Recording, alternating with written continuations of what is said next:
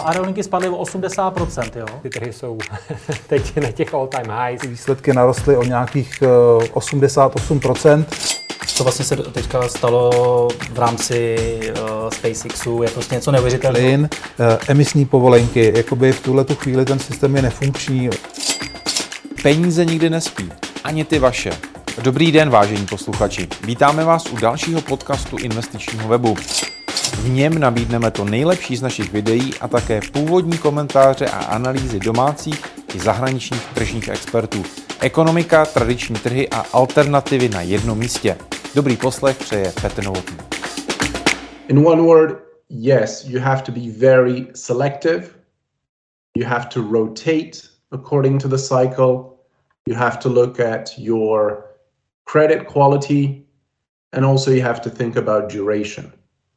So fixed income valuations today, they pose a real challenge to investors because the, the, the levels are very close to historical lows if you compare to 2008, both, you know, from a spread and a yield perspective.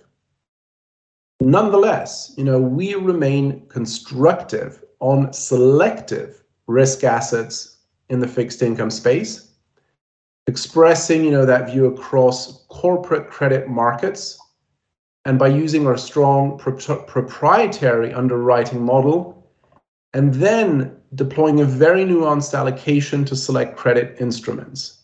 This is where you can make a difference. So what does this mean? This is a focus you know which continues to be on basic industries capital goods energy and other cyclical sectors in both developed and selectively emerging markets. And we favor industries that have a cyclical tilt, like autos, mining, and they could see a marked improvement as the economy rebounds from the lockdowns. But we also have to be very mindful of the risks, you know, we discussed above around tightening monetary and fiscal conditions. Here, we should also think about ESG. There are some ESG leaders in these space, which are improvers, where also you can find some very good value. And similar to last year, we also believe that higher quality assets offer a better risk return profile, and they should remain supported even if there's a risk around monetary policy. So we are generally avoiding both ends of the credit quality spectrum, with high quality offering limited total return potential, and lower quality bonds still, you know, susceptible to some hiccups in the global economic recovery. And finally, also to think that you have some very good companies out there in the market, which are dominant, which have pricing power, which means that if you still have inflation risks, they can pass on those price increases to their end clients. So these are potential winners of 2022 uh, on the fixed income side, if you will.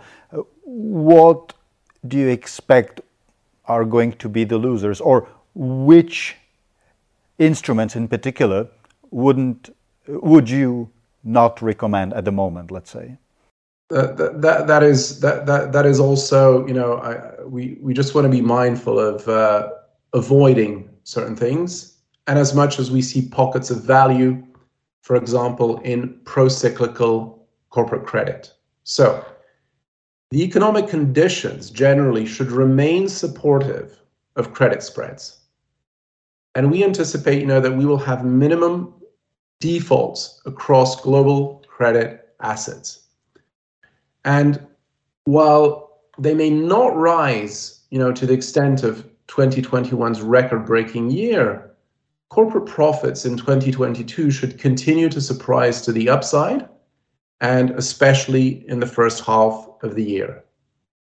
Now, there are two strong tailwinds, working in favor and supporting the market heading into the into the new year. First, Supply constraints, and we've seen this, may have peaked, which would relieve cost pressures across multiple sectors. Those corporates, those firms, have to reorganize their production, their distribution, which they're doing right now. Secondly, companies continue to exhibit a high degree of pricing power because you have the strong demand of consumers. So consumers in aggregate possess an enorm- enormous amount of savings, which they're ready to deploy as the economy continues to renormalize. If you think about it, the American consumer, there is $2 trillion of cash sitting on the side. And this can have a major impact in terms of consumption. Then the second half of the year for 2022 becomes a bit, you know, it is less clear as the global central banks may become less accommodative if inflation persists. So you want to see this rotation with the central banks, you know, pulling back their support, stabilizing things, and keeping an eye on this. So, general picture, finally, we're shorter duration in terms of our risk assets, and we would generally avoid going long duration in our corporate portfolio given the hawkish stance of the Fed.